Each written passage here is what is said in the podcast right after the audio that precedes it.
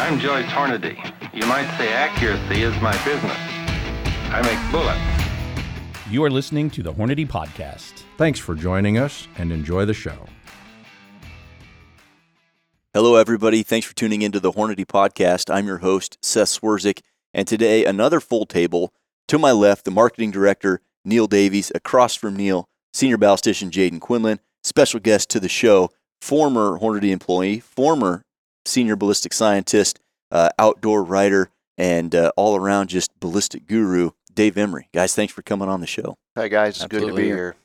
So, Hornady in the last, oh gosh, uh, probably decade or so, we've really made some huge advancements in bullet technology, cartridge design, and in external ballistics, and just understanding of what's going on in during the firing event or internal ballistics. And one of the areas we've really made some advancements on is trajectory solution calculation. That's something that we are passionate about. Jayden, I'm going to steal some words from you here, but we can make the best bullets and ammo in the entire world, and it doesn't make a lick of difference if you can't hit what you're aiming at. That's right. And we want you to hit what you're aiming at. Uh, from a guy who doesn't always hit what he aims at, it's way more fun when I when I hit what I'm aiming at. Right. So uh, it's something that that we're passionate about. And as long range shooting became more and more popular and prevalent, and now very much mainstream, there were some big deficiencies with what was out there. And with the help of Dave, uh, Jayden, you know, our, engineering team, uh, and some software development, we came to market with Hornady 4DOF, Four Degrees of Freedom. And that software be, became instrumental in hitting what you're aiming at the first time, no matter where you're at in the world. And there has never been a commercially available calculator that had this much power. And there's been some others out there, um, kind of similar, but they lacked, in my opinion, they lacked the user interface that was easy to use. They lacked some some other bullet brands that that everybody wants to use, and so 4DOF became kind of a uh, an amazing thing right here in the convenience of your cell phone, free of charge Mm-hmm. and that's pretty unheard of in today's day and age. Um, but it didn't start that way. It didn't start on your phone, and it surely uh, wasn't easy. So I want to talk through 4DOF. Now we've got Hornady podcast number 49 and Hornady podcast number 51. So for the listeners out there, you're going to want to go check those out. They talk you through what it is and how it works, and they give you some tips and tricks on getting things set up. I want to focus this podcast on why. What what what what was the idea to one develop this sink a whole bunch of funds into it and then just give it to people for free? And what did that that process look like? So before we get there let's set the stage. You know it's 2014 time frame um, barrels are getting better quality the ability to get an accurate range from a laser rangefinder i remember my first laser rangefinder little Yeah. bushnell jobber 200 yards that was it Little, yeah, I have the Yeah. big one, the first one. Yeah. And you could get 200 yards out of it. And you know, we primarily used it for bow hunting and stuff. Uh, but that technology changed drastically. And in 2014, 2015, for you know under a thousand dollars, you could get a rangefinder that'll get you a range to a thousand yards. Mhm. And so the ability to get that range plus minus a yard was getting better. And you could grab a scope, grab a turret, turn it, and it would move to what you told it. Because I think we all probably cut our teeth with scopes that you you even looked at the turret wrong. Zero was shifted, or if you dialed it to the right, you had to go back to the left, and um, so the the quality of this stuff was all getting better, and we found ourselves in a in a position where the limiting factor wasn't the bullet, wasn't the ammo, wasn't the shooter, wasn't the range, wasn't the scope. It was that the solution that we were getting from these calculators just wasn't cutting the mustard. Mm-hmm.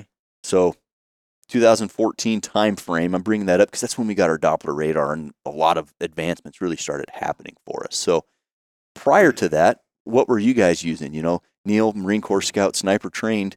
Uh, what, Yeah. What were you guys Used a using? calculator and mil dots back in those days. You were you'd go spend hours and hours out on a range, and you'd have your little notepad, Yeah. and, you, and you'd have you know you'd go to this page to find out. Well, this is close to the weather conditions I had that day, and you know. You, Well, and the, yeah, dope, yeah, and your Yeah. and your your bullet Yeah. was going transonic at where 800 or so, mm, But, and so, yeah, 900 maybe. so you'd have a different BC that you'd have to use for calculating.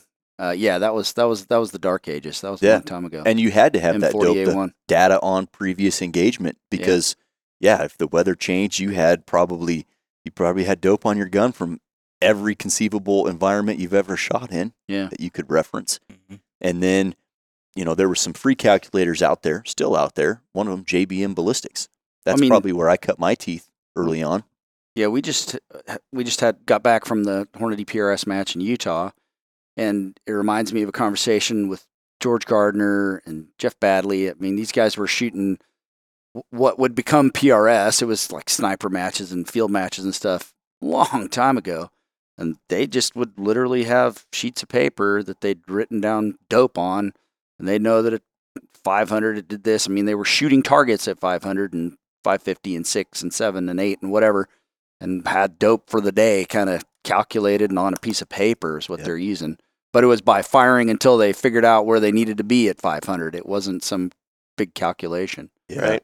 So Yep. for for those big calculations, like I'd mentioned, I was using JBM ballistics uh, as a as a as a kid, uh, and Hornady had a ballistic calculator on our website that uses that used BC. And early on, what you know, were you guys using G1 at the time mainly? Was there a Oh, big yeah, push it for the G7 yet?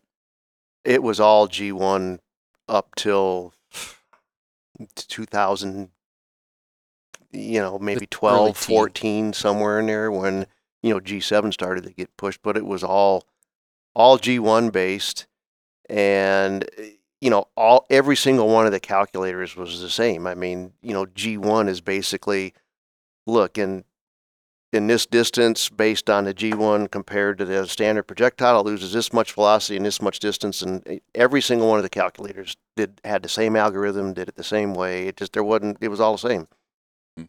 And not take into account any of the other stuff that we know now, like aerodynamic jump, for No, example. no. It, it it as far as those uh, programs were concerned, a projectile could be a concrete block. It didn't Mhm. didn't care. There wasn't any characteristics of the projectile at all. Yeah, could have been a chair, bowling ball, concrete block, or a really efficient bullet. It didn't matter. All it knew was was it said, well, based on G1, it loses this much velocity in this distance, and it takes it this much time to fly that distance, and that's it was hardwired. Yeah. I mean, that was it. and that creates errors when your bullet is grossly more efficient than what the the G1 standard is. So then there was a shift to using more G7 based BCs, and that was an advancement, Yeah. kind of. I mean, what you saw there was uh, the G1 or the G7 is a that drag curve of that specific bullet is is under the hood of those BC programs. And so when you feed a BC number into it, let's say a G1 BC of X value, it takes that curve that's in there and it moves it up and down to match the the BC number you told it.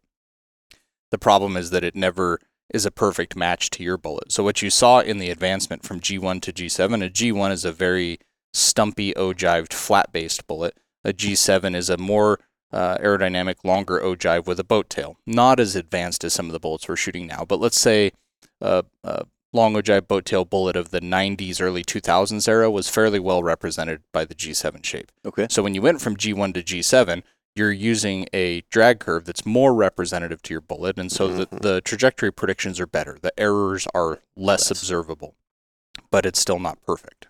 Yeah, it's still not perfect. It It's still doesn't know anything about your bullet other than It doesn't the know caliber, the weight. It doesn't know it's a bullet. Yeah. It just knows a couple different metrics. I mean, uh, like Dave said, I mean, it's predicting things in three degrees elevation, up, down, left, right, and range. It doesn't, it's just a point in space in those three orientations. It Yeah. doesn't know anything else. It, it doesn't have any consideration or allowance for dynamics of the bullet and what that can do to the trajectory and the flight of the bullet. Okay, so there were some huge limitations there. From a industry standpoint, we're getting to the to the point now where the range it's it's not a range estimation error. It's not a, a problem with the optic. The turrets you can dial a turret and it's it's accurate.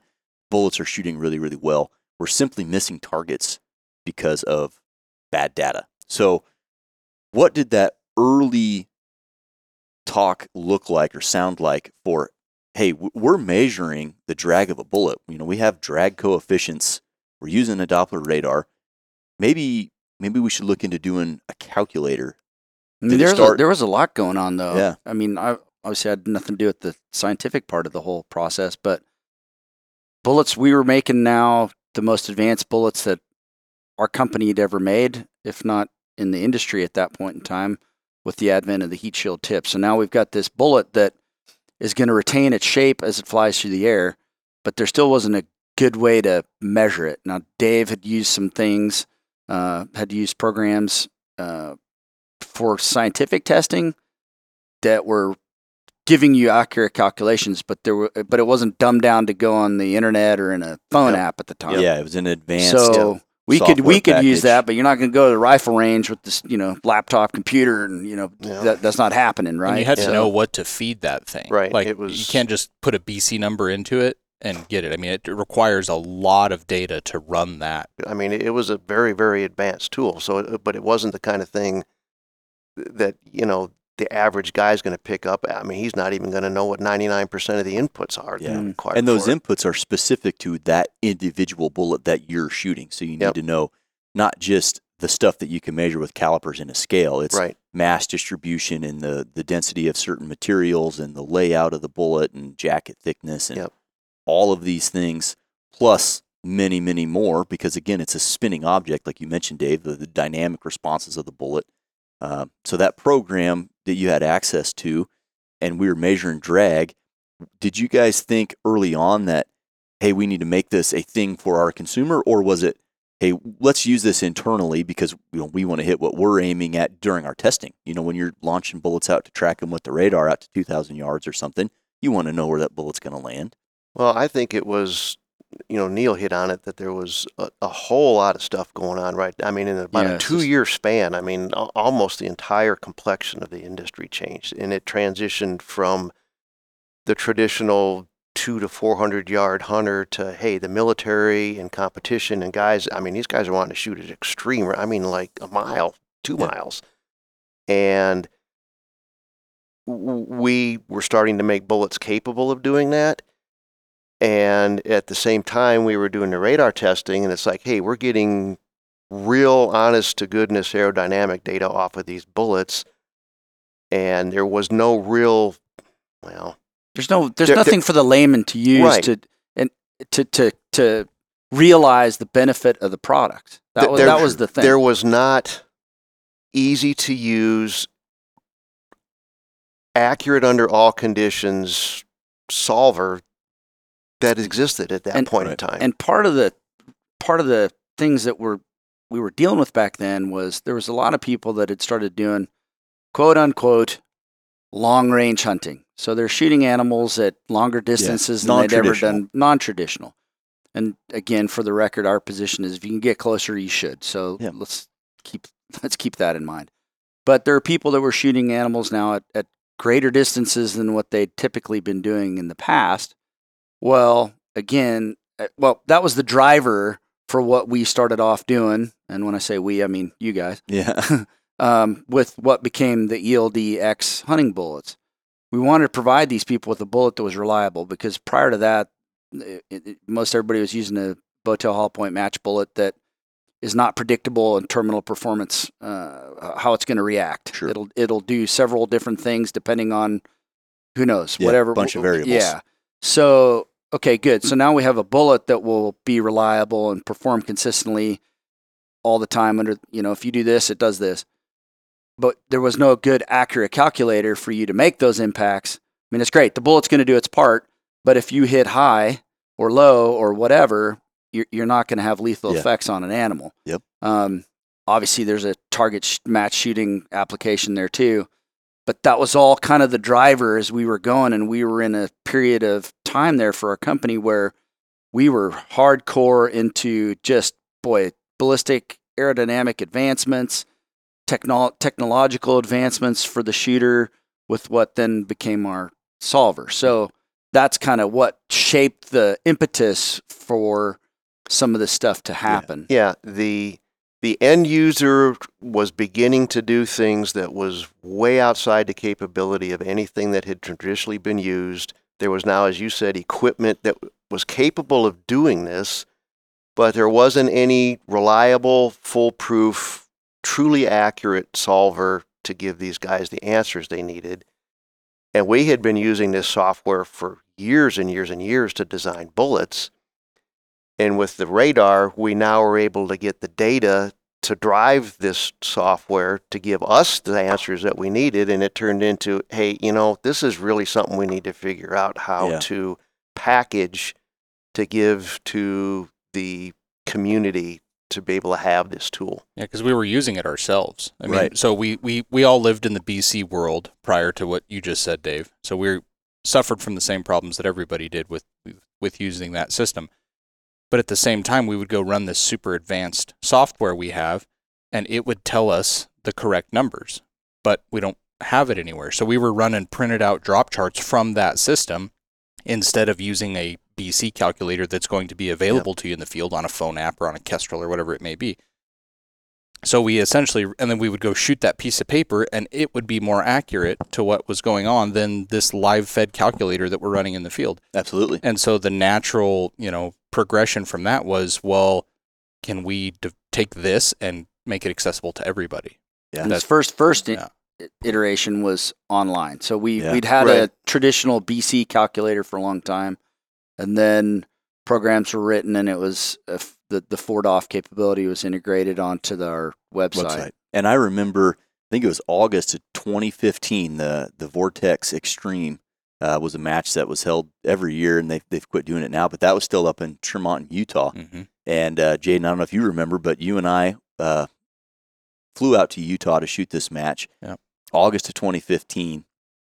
And what I love about being in the West, there was a 1,000 yard range, public range, 200 yards off the interstate. Yeah, that was Uh, great. Uh, I forget the town in uh, Utah, but anyways, I remember we went there the day before the match, and we had to go to. It was a special website that wasn't publicly available. That's but right. Yeah, we so we had to go to we were still beta testing. the server hornady.com slash portal. Off dash beta or something like that. And we were able to go the day before the match, get the atmospherics. And, you know, at the time I was still using, I think I was using Strelok at that time uh, for BC on my phone because there was the only, one of the only ones with an app, right? And uh, we went out there to, to Utah into the secret web page and it was like, oh man, yeah, th- this 4DOF is, is amazing. And the, the website layout was pretty rudimentary, but we just selected the bullet. We were shooting 140 ELD matches and putting in our the good atmospheric data, twist rate, and all that. And wow, this is this is going to work. And we went to the hotel, got on Wi-Fi, and made a little dope card for the next day. Uh, and we probably, I think we, I don't know, top ten or something like that. It's not Yeah. like we won the match or whatever, but uh, uh, it wasn't because of bad dope. It was it was that stuff was spot on, and it was kind of like, oh my gosh, this is this is amazing. Yeah. And uh, I didn't understand the complexity at the time. Um, because for me it seemed really easy. There's a drop down menu. I just pick the bullet I'm shooting, and that's it. That's that Yeah. seems easy enough. You didn't see the pages and pages and pages of stuff that was behind Yeah. that one little input page. yeah, But- well, we've talked about it in many different forums, but I think it's worth bringing up here. You know, the uh, I hear this a lot when people talk to me about 4DOF versus other BC calculators that are out there now. And it's like, oh, it's just two ways to get the same answers, you know, and I prefer to use this. And it's like, you guys don't understand. no. It's it's not. You're not going to get the same answer. You might be able to manipulate a BC calculator to give you the same or the correct answer in this particular instance. And when the temperature changes, your elevation changes, and it it's going to be wrong again. And you'll have to fudge it around to make it work. It's well, not if, the same. if your wind changes, if depending upon the range, the angle, uphill, downhill, I mean, all of that kind of stuff. And the further out you go, the bigger and bigger and bigger that problem becomes. Yeah, because you're dealing with the, you know, you're you're dealing with this sliding. You're you're trying to match the, your bullets performance up to a known projectile, and they're not the same. They're so not it's the a, It's a sliding Yeah, system. yeah, yeah. But I mean, I've been through Jayden's uh, 4DOF class a number of times, and I don't know how long you spend, Jayden, going through uh, why these are all the inputs that we use for 4DOF, and then what's a BC calculator like four, Yeah, three Yeah, to four. three to four. yeah. So Yeah. and then walk us But I mean, it's like points that is. it's like a couple hours of all this information, and I try to tell people, I'm like, okay, all that is just so that you you know that uh, 4DOF is better. You Yeah. know, so yeah. yeah. I mean, it's you know orders of magnitude higher in complexity in what it's doing. Um, but a you know a BC calculator is going to take three to four inputs. The the main three would be bullet weight, bullet diameter, ballistic coefficient value. Some calculators will take a fourth, which is bullet length, where they're attempting to do uh, aerodynamic jump and spin drift, which is st- Um, yeah, which it's not uh, Yeah.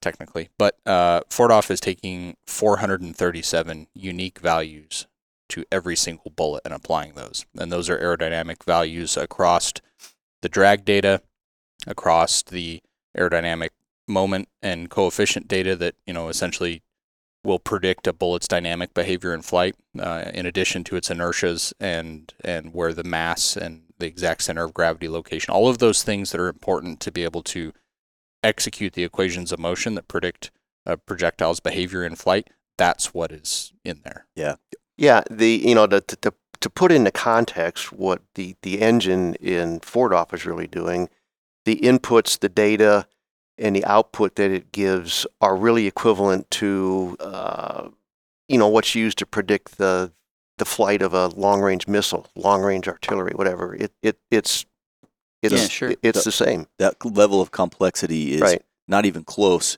to the four inputs Oh, of a BC no, no, no we, were, way. we were shooting bullets at uh, bullets at two miles in Utah with Robert Brantley and Tom Manners out of his uh, giant uh, King Oh. of the Two Mile gun. So yeah, you're yeah, those are definitely uh, you're getting with it. So I And mean, I- if you could yeah. predict that kind of performance, I mean that's real. one of the the important things that Jayden mentioned that I, I helps people separate the idea of a ballistic coefficient solution versus using something like 4DOF is the equations of motion.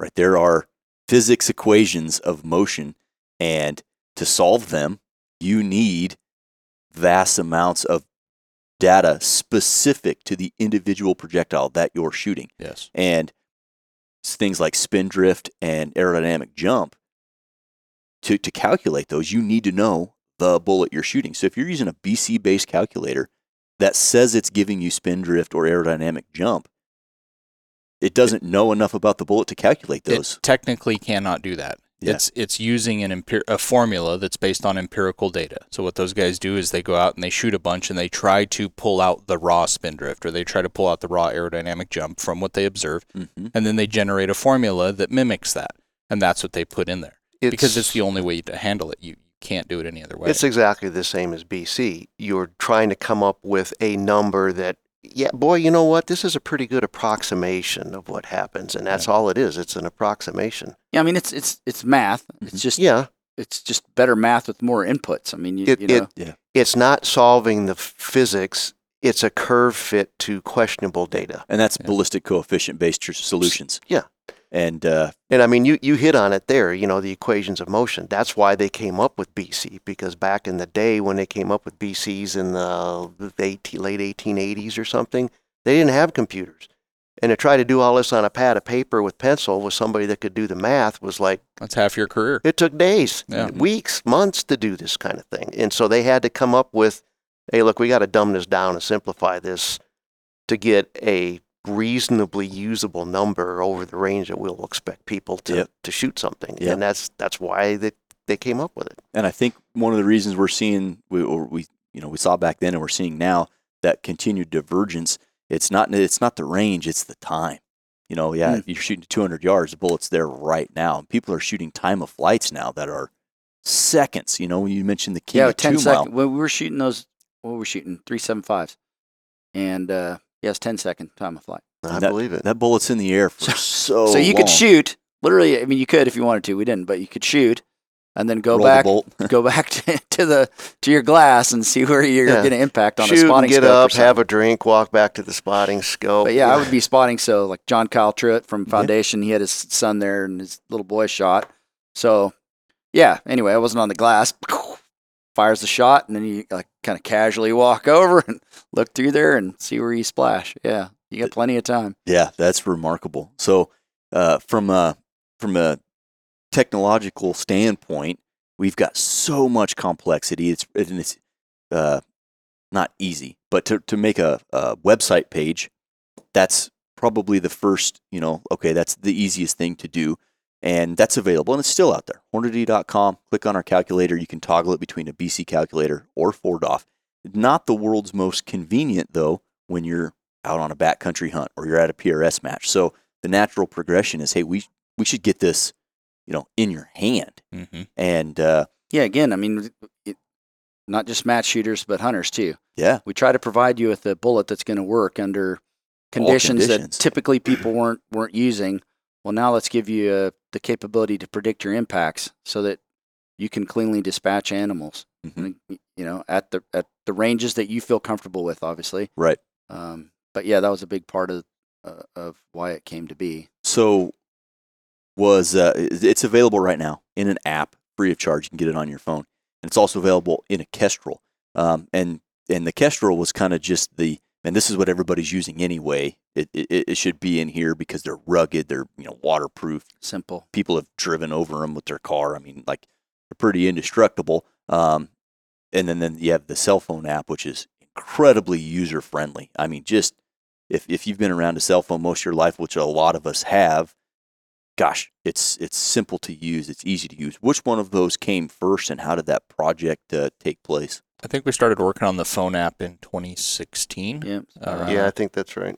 and the Kestrel would have been probably 2017. 17. Yeah. Okay. Yeah. So that an app, you know, for anybody that's never done it, it's not like you just magic that thing into existence. That takes That's a lot of work. And I don't know if you've ever looked at Dave and I, but we're not like cell phone technology guys. So No. it was Okay. it was too, you know, I got to dig on you, Dave. So, fun fact about Dave. So, Dave, Dave would leave.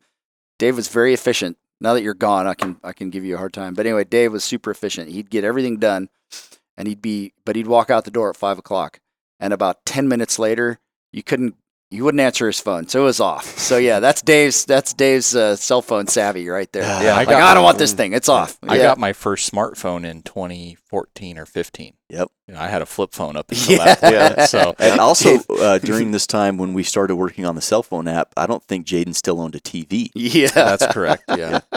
I don't. yeah. I don't think I got a cell phone until your wife had a spare one. Somebody turned back They in made in her have one? desk, and she said, "Hey, would you like a cell phone?" Eh, well, yeah, okay. Yeah, tethered to, tethered to it for Yeah, life. right. So that said, you know, we're not going to build a phone app. I mean, if I had had a smartphone for one year prior to embarking on creating a phone app, that's not going to happen. Um, so we we partnered up with an app developer that was pretty experienced and had a good reputation. uh, Excellent. and we've been working with them ever since. I mean, Yeah. When I think back to the first generation of the app, it, it almost makes me cringe um, on the user. We just didn't know what we didn't know. You know, we, we took a stab at well, it should be something kind of like this, and some of those features are still in the app today. Some of them them held, um, but it's changed a lot. We've we've continued to try to improve it and add features, and and it's nowhere near what it looked like in 2016. And it's a Yeah. living project. It's it's never done. Yep. And and then there's other issues that you run into when there's a, a software update on the phones. Well, then it could present a bug to the app, and then you've got to Yeah. counter that. And they're they're pretty good about being proactive about it, but that's just the unfortunate reality of of stuff that's at- attached to a to a phone. Yeah, I think that's one thing that also people don't quite understand. When your phone, you go to bed at night, it automatically updates. That can wreak havoc Yeah. on not 4DOF specifically, all apps. And then so there's people behind the scenes going, "Oh, there's a bug with the new Android update, and we have to do this." And there's all kinds of And, workarounds. and that should be a word of caution. So to anybody out there that's watching or listening, if you've got a an important hunt that's going on, or you've got a match that's coming up, make sure you check to make sure that your app is working correctly. If you need to sync it, you need to go sync it. Um, but maybe you don't need to update your phone the night before you're going on your once in a lifetime elk hunt. You know. Yep. So just keep that in mind uh, because you need that app to work correctly. Yeah. And those are out of our. I mean, once Apple or Android does a does an update, it doesn't mean that there's going to be a bug, but the potential could is be. Could, could be there. You know. That's true. so And- be aware of that. An important thing, though, around that time when we decided to do the, the cell phone app, that was the next natural progression, was, you know, it was going to cost us quite a bit of money to, go down that road, and we Yep. decided to do it and commit to it. So the next kind of decision to be made was do you charge for it or do you offer it for free? And we had a lot of conversations about that. Yeah. And it, it mainly came down to the point where, you know, there's there's folks that are brand loyal out there, right? There's guys that are They love Berger bullets, and that's all they shoot. They love Sierra, that's all they shoot. Whatever it may be, and that's that's great. They other people make good bullets too, you know. So our standpoint was, do we just do Hornady bullets? Do we put anybody else's bullets in? And the decision there was, yes, let's let's put as many Put other everybody's in. you know um, bullets that are worthy of, of being in there. So long range capable bullets. You're not going to see a varmint bullet in there or a traditional you know lead tipped hunting bullet or something like that. Sure. Um, so that was step one: add competitor bullets, and then do you charge for it or not? And the thought was, you shouldn't have to. You, you already paid for the product.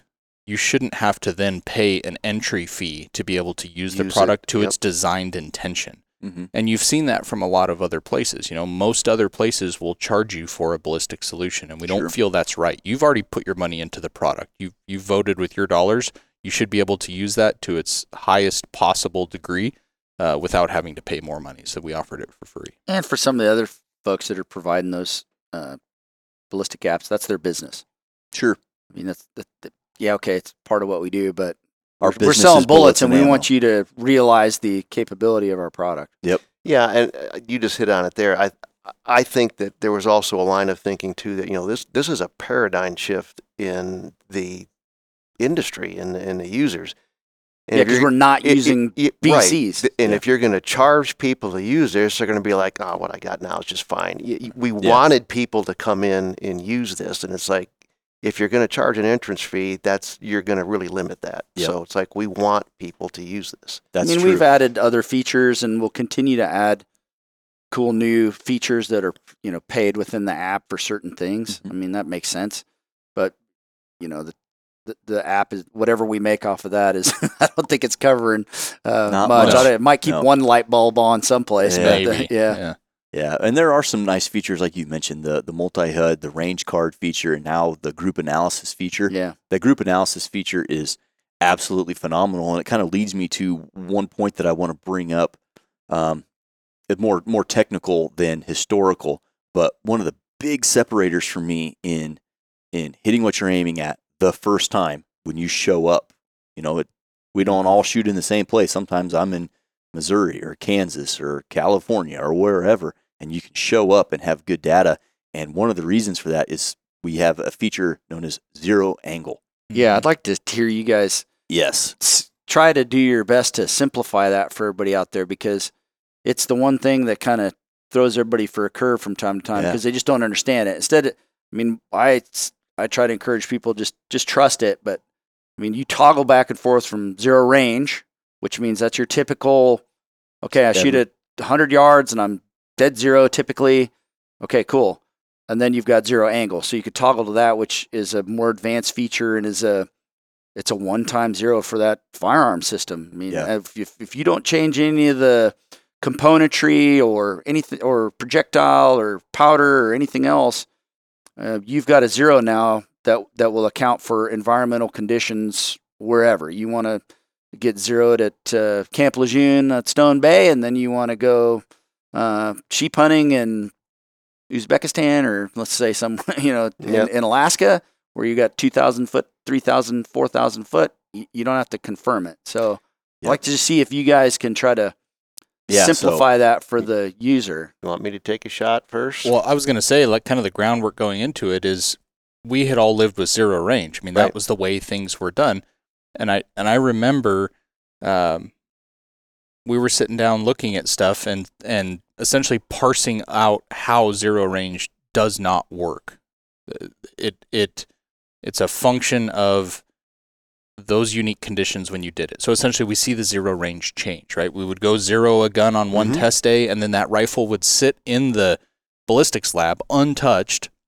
And we go back out the next week with the same exact ammo, same exact rifle. Nothing has changed, but the zero changes when we go shoot the second day. Yeah. And so we knew by, by nature of that observation that this isn't right because this isn't how it works. It's not repeatable. Something is wrong. And so that environmental changes. right. Well, Well, wind, direction, yeah, it, it you know it's a hundred yard zero in Death Valley on a 125 degree Yeah. day is not going to be a hundred yard zero in Telluride, Colorado on a 20 degree day. Yeah. It's it, it just the app the air density is going to change your zero.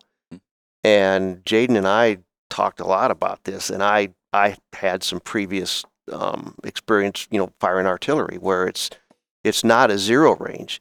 It's a what's your atmospheric conditions and what they call it QE or what angle do I have to put on this gun to get it to go Where you to want. where. I want it to go. And that's when we started saying, you know, we need to treat this like artillery, where it's not any zero. It's okay, I know the mechanical relationship between where my scope is and where the bore of the gun is. That is a fixed mechanical thing, it never changes.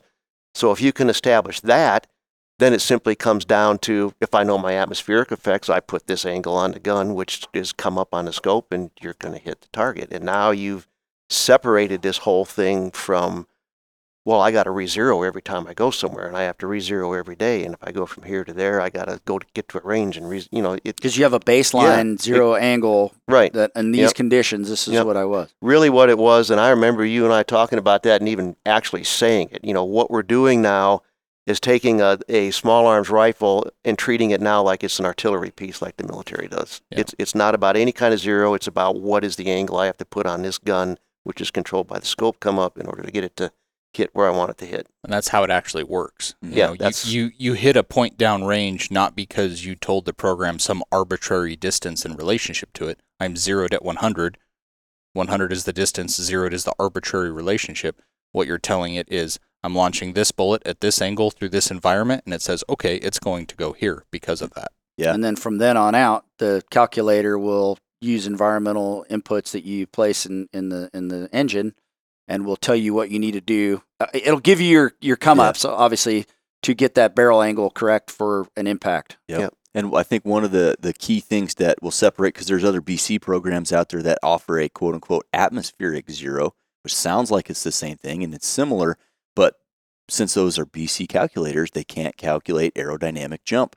And the, w- the crosswinds present during your initial zeroing, and when you set up your zero angle, it's critical that those are documented correctly because it seems like it's 100 yards and the bullet's going 3,000 feet per second. There's no way that can have an effect on it, but it certainly does, Mhm. depending on the angle and the speed of the wind. Right. And like I said, that that really separates things. Mm-hmm. Uh, you can zero a rifle, and this is tangential, but we all we're doing now. A lot of us are doing 10 or 20 shot groups to establish the zero of the rifle and set up the zero angle feature with a 20 shot group.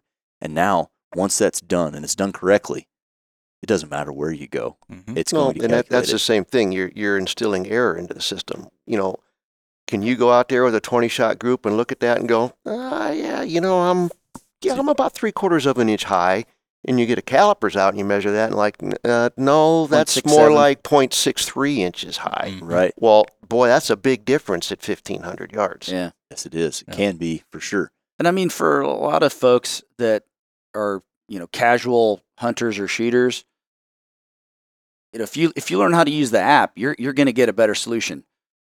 I think part of our uh, responsibility is to try to explain how some of these things work. Aerodynamic jump might be a little comp. You know, these these these things might be complex um, or, or abstract things for some folks, Mhm. but ultimately, if you just trust that the app is doing this stuff for you, and calculating these things and trusting that if you put the right information in there, you're going to get the best output. So it's a difference between hitting a deer in the heart at 300 yards or maybe hitting just a little high and clipping the lungs instead of the heart. I mean, that- and that that's relevant for everybody out there. So it's an app that obviously is great for everybody shooting matches, but I wouldn't discount it for somebody who's shooting Hunting as well. Yeah, hunting and shooting deer Yeah. relatively, you know, uh, conventional ranges, Yeah. anyways. Well, you do have to trust it, and and uh, when that zero angle feature first became available in the app, uh, I wasn't 100% dyed in the wool blindly trusting it either. And there was a match out in uh, Broadwater, Nebraska, Yeah. about you know, okay. five sure. hours and some change away from here. And the day before the match, I had Jayden's AI 300 PRC with the Hummer barrel on it mm-hmm. and I forget what the hand load was, but uh, reloader 26 and a, uh 225 grain ELD match. Didn't do any load development, just plugged it together. Went to the range, shot a 10 shot group, and set up the zero angle on the 4DOF app. And the zero range or uh, uh, zero You range. did them Just- both. I did them both. I cloned the profile and had one labeled range, one labeled angle, and there was a PRS match, and uh, they had a side PRS stage. match with a 300 PRC. No, no, they had a side stage, Oh, okay. one mile shoot Oh yeah. with the 300 PRC. That's why I was going to take the 300. Just you know, five dollars to yeah, whatever. So I set them up both zero range, zero angle. We that was on a Thursday. On a Friday, we drive from 1,800 feet here in Grand Island, Nebraska, to 4,500 feet out Mm. by Bridgeport, um, Nebraska. Totally different environment, whatever. Get the 300 PRC out of the case, watch the wind for a few minutes. So I opened up the zero range and the zero angle, and I decided, okay, I got to use the zero angle. It's a new feature. I trust Jayden. He tells me it's the way and the light. So I open up the zero angle. I get the dope after watching the wind for a while, put it on the gun, first round impact at a mile. And it was like, okay, I think, Did you go back and look at your zero range file to see what it would have told you to do? yes, Would it have been wrong? it would have been not only wrong, but off of the off of the 36 inch square. Yeah. It was, you know, So so even though you know we've done all of those advanced things in 4DOF to to make it the most advanced calculation possible, you're still hamstrung by things that are wrong, like like zero range. I mean, you can use zero range, but it's not it's not how it works. You're still inducing error into the system by using zero range versus zero angle. Yep. And I've been a believer ever since. You Yeah. set one of those up and you do it right, it simply works. Yeah. And uh, that to me was the aha moment like, okay, that is how it works. And, uh, And it, it's just a paradigm shift for folks. You know, I mean, we're it is. all so used to the convenience of zero range, which is I just put in a number and my involvement in that is done. And with the zero angle process, like you were saying, Dave, uh, you know, in artillery, we launch at a certain barrel angle. Well, how do we know, how do we find what that angle is on our gun? We can't throw any sort of angular measurement device on the barrel and figure that out. It's too precise of an angle.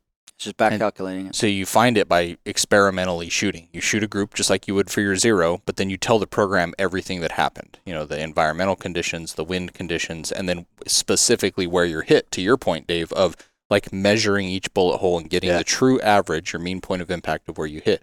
And you tell all the program that, and it says, okay, the only way that you could hit there at that distance in this environment is if the angle of the barrel was X. That becomes your zero angle.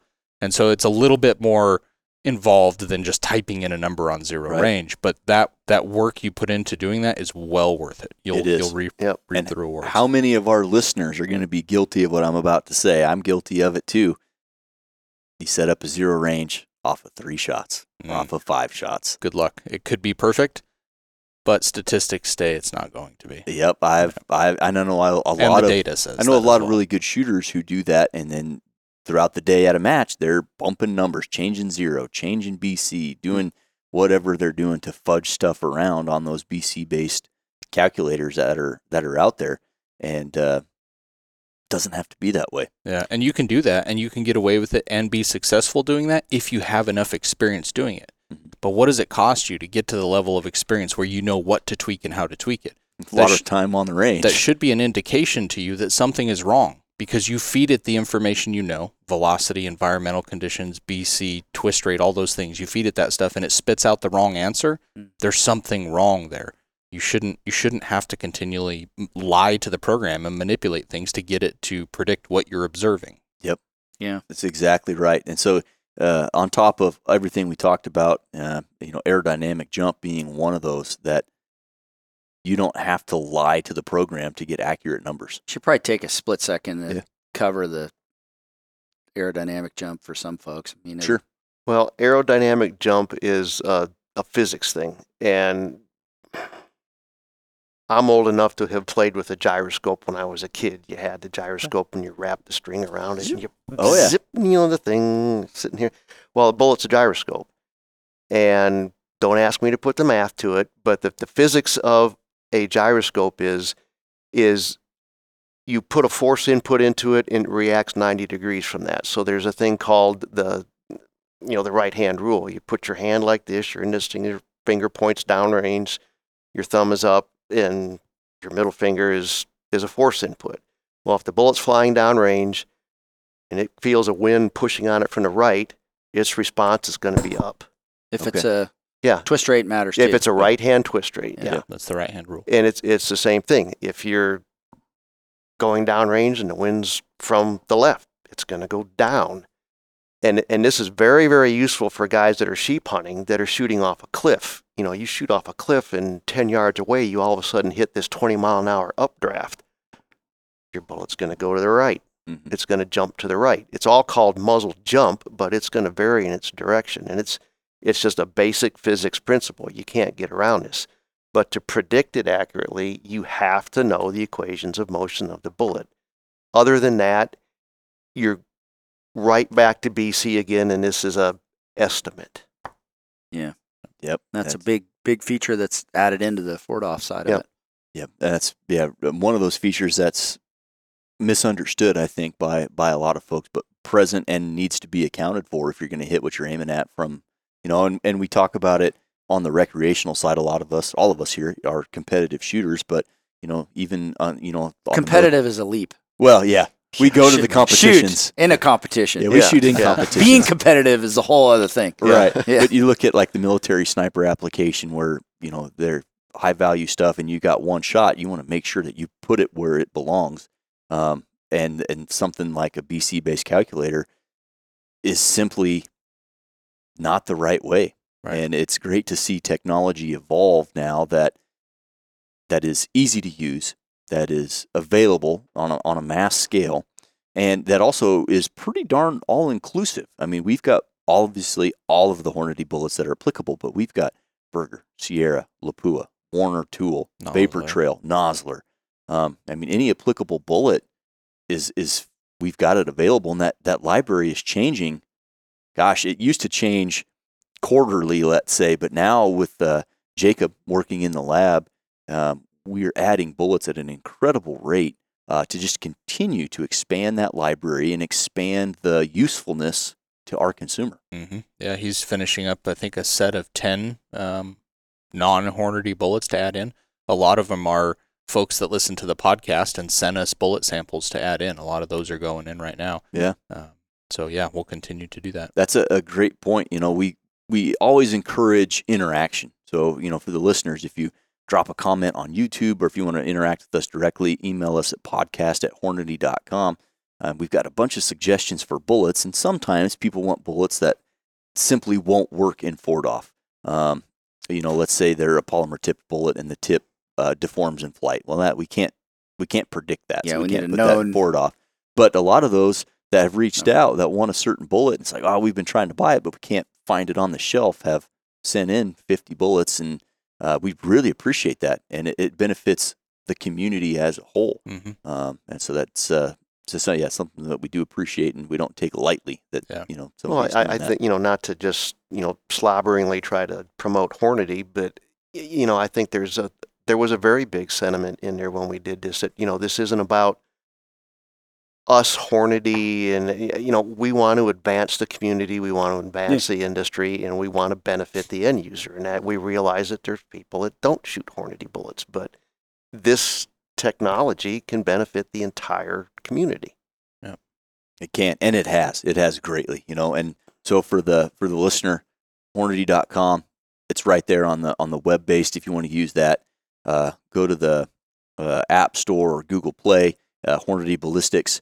Uh, that's got the 4DOF calculator there, and it's also in the Kestrel with 4DOF as well. So several different options for you uh, to get it, use it, and uh, and harness the power of the 21st century. You know, because the BCs go back a long way, Yeah. Mhm. and uh, it really has, like you'd mentioned earlier in the podcast, Dave. It's a paradigm shift, uh, and it's not always easy for somebody to go, "Well, I want a match using you know this BC calculator," and uh, you start asking them, "Well, do you have to do you have to change stuff that you know is true, like your muzzle velocity, or you know stuff like that?" And they just they start to connect the dots and really Mhm. see that that that was always the one thing that just completely blew my mind was it's like you you know you as a shooter the only number that you really know for sure is your muzzle velocity that's the only number you know why are you changing it if you have to change it something else is wrong Exactly. Mhm.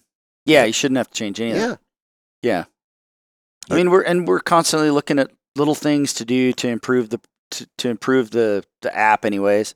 Um, inclusion in the Kestrel has been a big one too. Sure. Gives somebody another option. You can back up what you've got going on um, by having maybe some duplicity with the phone app and then with the the actual Kestrel unit itself.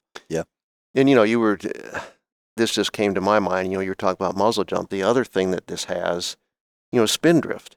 Oh, And- sure. And, and this Often is something that a lot of guys just really don't even think about. But that became very, very real to me on a very early use of the LDM bullets when we went on a, an antelope hunt, and I was calling the wind for somebody at a very long shot that I wasn't really comfortable with, but we had a good range. I made a good wind call, but I forgot spin drift. And we got lucky. We hit him in the neck instead of the chest. And, you know, immediately after the impact, it's like, oh, crap, I forgot spin drift. Mm. Well, this, this shot was considerable distance. And you go back and you backed out the numbers, and it's like, yeah, this was like a foot. Yeah. And, and that's what it was. And that made it very, very real to me at that point that, you know, you, if you start talking these extreme distances, if you have, uh, you know, if you're not going to include spin drift, you're going to miss. And and spin drift is exactly the same as muzzle jump. It's as that bullet goes over the top of the trajectory and starts coming down, you start get a, com- a small component of the wind that's hitting that bullet in the bottom, and it's the same thing with that. You know, the wind's now hitting it in the bottom. It's going to push the bullet that way. So That's interesting. and and again, these uh, BC programs that have spin drift, it's again an estimate. You know, An they- empirical they, formula they can't they predict it. Yeah. And how good was their data that they came up with this formula for? Who, who knows? For Yeah. some bullets, probably pretty good, Yeah. and for others, probably not so much. Yep. And it all comes back to like Jayden mentioned right away, equations of motion. And if if you're dreaming up empirical formulas to solve equations of motion, you're not solving the equations. Yeah. You're you're putting a band-aid on a broken bone, figuratively speaking. Yeah, and I mean, so for people who do download the app, there's a pile of videos out there showing you how to Yeah. how to work the app and how to you know get your inputs and how to use zero angle. Yep. Which is always another one, and uh, you know, ultimately, it just ask people to to trust, shoot it, trust it. Yeah. And, And, if, like, I it's mean, the- free. Download it and Yeah, Run it side by I mean, side. The, the the big one is, uh, I mean, just the environmental. You're gonna have better. Your your impacts are gonna be where they're supposed to be if you have the correct inputs on the day of your shot. As Yeah. long as when you did your zero, you know you can you can travel from you name it, uh, South Carolina to go uh, hunt elk in the Rockies and maybe confirm zero or confirm trajectory. Let's say that's about it. Maybe Yeah, check a, sure- check it on a rock at a couple hundred yards, and if you hit there, you're good to good go. Yep, I think that's uh, yeah, that's a big uh, a, a big selling point for 4DOF. You can take it anywhere, and it it simply works. Like Africa, maybe. yeah, yeah, like Africa, you Yeah. can do that. You know, the the other big thing that became very real to me too, now having lived in the Southwest and done a lot of shooting in mountains, is and, and you and I did a lot of tried to do a lot of work with is, is high angle of fire. Mm, You get beyond 300 yards and a rifle rule doesn't work anymore. yeah, the cosine angle. And if you can't solve the equations of motion for angle of fire with some of the ranges guys are trying to shoot, you're going to miss by a long ways. hmm But 4DOF, you know, solves the equations of motions for angle of fire. And I, I've, you know, a lot of this stuff too, I had problems with. Is like, you know, is this really real? You know, and I, and and where I'm living now, I had opportunities to shoot out to like 1,600 yards at 30 degree angles of fire, and I'm gonna tell you, it works. Hmm. I mean, I've had first shot hits on man-sized targets at 1,600 yards with a 6.5 Creedmoor. that doesn't happen on and- accident. Uh, yeah, So another another thing related to those equations of motion uh, and how important it is to have your individual bullet to solve uh, the trajectory solution. Uh, you know, Coriolis uh, and Earth-based effects, kind of a almost romantic kind of thing. You know, you're talking about, oh, I'm calculating the you know my trajectory with the spin of the Earth and stuff. It's kind of got the the cool bobbly swagger kind of thing going on, but it is a real thing. I think it's generally overstated, but uh, how does 4DOF handle Earth-based effects? Sure. So there's there's really two different components to it, um, and and based on your direction of fire. So an easterly or westerly direction of fire, you have an alignment with or in opposition to the rotational vector of the Earth. Um, and that plays into a thing called the Eötvös effect. Uh, essentially, um, you're going to start hitting high or low from that. When you start shooting north or south components, what you have occurring is since the Earth is a uh, ellipsoid, unless there's flat earthers out there. Yeah. Uh, but make them mad. the Earth, the Earth is an ellipsoid. So what that means is if you're shooting north or south at all, you're you're at a different circumference. The shooter's location is at a different circumference of the Earth than the target is because it's north or south of you, and so the rotational velocity is different between where you are and where the target is. Um, and so you'll see a little bit of left to right deviation from those two. The north and south components are generally pretty small. Um, you have to have extremely long time of flights to really start to see that exposure show up on target. But the east to west stuff is absolutely real and observable by most of the shooting we do. Um, when we started, so we, we validated 4DOF before we ever launched it to the public, right? We went out and shot the, it. the two of us didn't believe some of this because we had some conversations. You do you really believe some of this? It's like, man, you know, I seems like an awful about- lot, Yeah, I don't know? know about this. Um, so we did we did validation on on Earth based effects, and we went out and we shot groups. I don't remember the range. I want to say fifteen fifteen hundred. hundred yards. Yep, and we had a location where essentially we could you know face east and shoot a fifteen hundred yard target, and then spin around immediately Mm. and face west and shoot a fifteen hundred. And wind conditions were low, really wasn't much of a contribution. Velocity was tracked the whole time and accounted for. Um, and yeah, it it's real and it predicts it correctly. Yeah. Um, and we did the same thing with the angle fire, like you said, Yep. Dave. You know, you've experienced it down in, in New Mexico where you're at now. Um, I took a trip early on before we launched it down to southern Colorado, where I grew up, and did a bunch of high angle validation across various calibers. Um, and we've continued to validate. I just shot the Cody NRL Hunter match where there was one stage out of 18 where you had less than 15 degree angle of fire Wow. and everything was perfect. I mean, so um, the the level of complexity is not only in the bullet and how it's handled with the equations of motion, but also everything else included. You know, um, the earth-based effects, the angle fire, all of that stuff. Fantastic. Yeah. Earth based effects not to be overlooked, especially on those really long shots. Mhm. Um, and it's convenient on the, uh, cell phone app. There's a toggle right there, no problem. Yep. And then on the Kestrel, I think Kestrels are always on. Mhm. Yeah, you can't turn those off. You can't toggle those off. Yep. But again, for those thousand plus yard shots, um, Yeah, we. I mean, we understand some of the skepticism of, of people with some of this stuff because it, it is all very new. I mean, there was some of this stuff we were skeptical about and had to go prove it to ourselves. But I, you know, I just want to tell any viewers or listeners that you know, we too were skeptical about some of this, and we went out and proved it to ourselves and said, yeah, this does work. And I, mm-hmm. I remember when we did that east to west thing. It it was. I think we were firing a seven mag and 162 ELDMs, and it was like seven or eight inches difference with exactly the same hold, exactly the same scope setting between firing east to west and west to east. You two Hey. cats have had a lot of aha moments in your yeah. Oh yeah, We've time done- we've together. done a thing or two, Yeah, yeah. that's cool. Well, Yeah. to uh, quote Bill Nye the Science Guy, it's not magic, it's science. it's science. Yeah. yeah. And uh, when you're using BC calculators to do a lot of this stuff, it's not magic, it's witchcraft. I Yeah, it's dirty witchcraft. yeah, I don't know. It's uh, dramatic math simplifications that work for a certain Approximation. approximation, but you rapidly get outside of what it's capable of handling. Yeah. Awesome. Well, I appreciate you guys uh, discussing this stuff, especially on the historical side of, Mm. you know, apps aren't easy to develop. That took a lot of time, a lot of effort, a lot of resources, uh, both financially and in just the time consumption. And, you know, getting it in the Kestrel and, and you know, that that's kind of been the industry standard for match shooters and, and snipers alike that you, you have a Kestrel because of how rugged they are and having it available uh, out there on the interwebs there at hornady.com. Just, we've got an option for everybody. And because it's free of charge, the bars of entry are pretty low. If, if you've always used BC your whole life and, and some of the stuff is ringing in your ears like, huh, yeah, I have to run, you know, uh, a muzzle velocity that I know is incorrect. And I'm, I have to change my BC uh, three or four times a day during a match, and I have to change my zero range and all that kind of stuff. That's sounding familiar.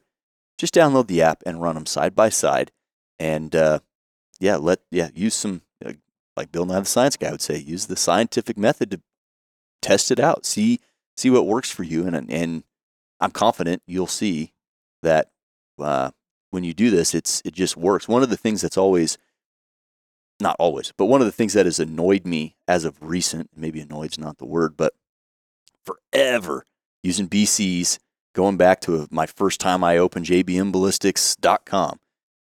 G- Junk in, junk out. Good data in, good data out. Okay, yep, got to do that. With 4DOF, that's true. With a BC calculator, you can put in every possible thing to the most nth degree that you can measure it, and it's Still still, wrong. wrong. Yep. And uh, Right. to me, that uh, yeah, good data in, good data out. You know, it's like no, no, I don't know because it's it's it's smoke and mirrors. Yeah. and uh, and there's a better way now. And uh, like I said, free of charge. We've got some in-app purchases there. One of which is that group analysis feature. And we we spent a lot of time talking about uh, zero angle and how beneficial that is. And with the group analysis feature, it's never been easier to obtain your zero angle. Uh, you can snap a picture of the group, set it up, and uh, plot your points versus your point of aim, and it will automatically calculate that zero angle for you. Yeah. And that's a perfect example of good in, good out. You take your environmental measurements to the best of your ability, shoot a, a, a close to statistically valid sample, and set it up, and that zero angle is going to be perfect. Yeah. I mean, I, I can speak, excuse me, to this just a little bit because I'm a I'm a dinosaur. I mean, I'm a I fight computers, I fight cell phones, I fight all that kind of stuff. But I mm. can tell you, you know, 4DOF on your cell phone with the features that it have is truly bringing ballistics, shooting ballistic calculations into the 21st century from something that didn't change for 120, 130 years. Yeah. Yep. And you can tweak it and refine it and do all the stuff you want to a BC calculator, but it's still a BC calculator. Yep. Yep. You can you can put in 20 BCs at different velocities and it's still using BC. Doesn't matter how. Yeah, you could simulate a drag curve by calculating BCs all the way out, but it's still the calculator only knows BC. Yep. So with that, is there anything about 4DOF and the design and the implementation that you guys want to let the listeners know? I mean, the one thing I would just part with is that it we're constantly looking to add features that make it better for the shooter to use. Absolutely. Um, so there's going to be more things continually coming down. They all take time, they take effort, they take money, um, and you know most of our folks that are dealing with that deal with the app are doing other things too. But um, and and most of the stuff that we add is is unpaid stuff, but it's just constantly trying to make it a little easier for folks to use and to add some features that uh, we get from going to matches and either seeing something that or discovering something we'd like to have work a little better for ourselves or talking to other folks. So we're we're constantly trying to improve it. Yeah. Um, but yeah, it's just a bandwidth thing. Yeah, well, it's a good point though. We are we we are passionate users of our product. We do go to matches to pseudo compete, uh, and- but we do use the product, and we listen to people who use the product. We listen to our advanced users out there. I mean, And- the math's not changing. it. The math's good. It's that's User 100%. interface stuff, Yeah, It's just interface things or features, or maybe other you know range card type information or calculating certain things differently for the shooter. So there's just stuff like that that we Understood. keep working on. anything else across the table. Uh, we have a saying internally that 4DOF doesn't lie. Um, Ballistic lie detector. Yeah, yeah. Um, the only times we've ever seen problems with it is when there's an input that's wrong. Yep. Somebody, you know, in a training event, a guy comes up, he's like, "Hey, this thing's telling me this, and I'm seeing this. Like this thing's wrong." Yeah, So, you're okay, on you're on Let's MOA go back. Let's go back through your inputs, and every single time something's wrong. You were in meters instead of yards, or Yep. vice versa, or your muzzle velocity Yeah. is not correct, or, You're or one of those zero inputs is still. not correct. Yeah. Uh, yeah. Yep. It, it won't lie to you if you feed it good info. I've That's right. experienced that too with training stuff I've done. So it's same thing. Yeah. Spot on. Awesome, guys. Well, thanks for all your hard work on this project and all the others. And this one specifically, it's helped me. It's helped all of us internally. uh, Millions of our customers. I mean, it's it's helped everybody hit what they're aiming at with more consistency. And like I said to start the podcast, it's always fun to hit what you're aiming at. Yep. Awesome. Well, thanks, guys. Thanks, Seth. Yep. Thanks. Guys, hopefully you enjoyed this podcast about the history and the development of 4DOF. It's free of charge. Give it a try if you're currently using BC. I think you'll like what 4DOF has to offer. If you've got suggestions, comments, don't hesitate to drop a comment or hit us up at podcast at hornady.com, and we'll catch you on the next one.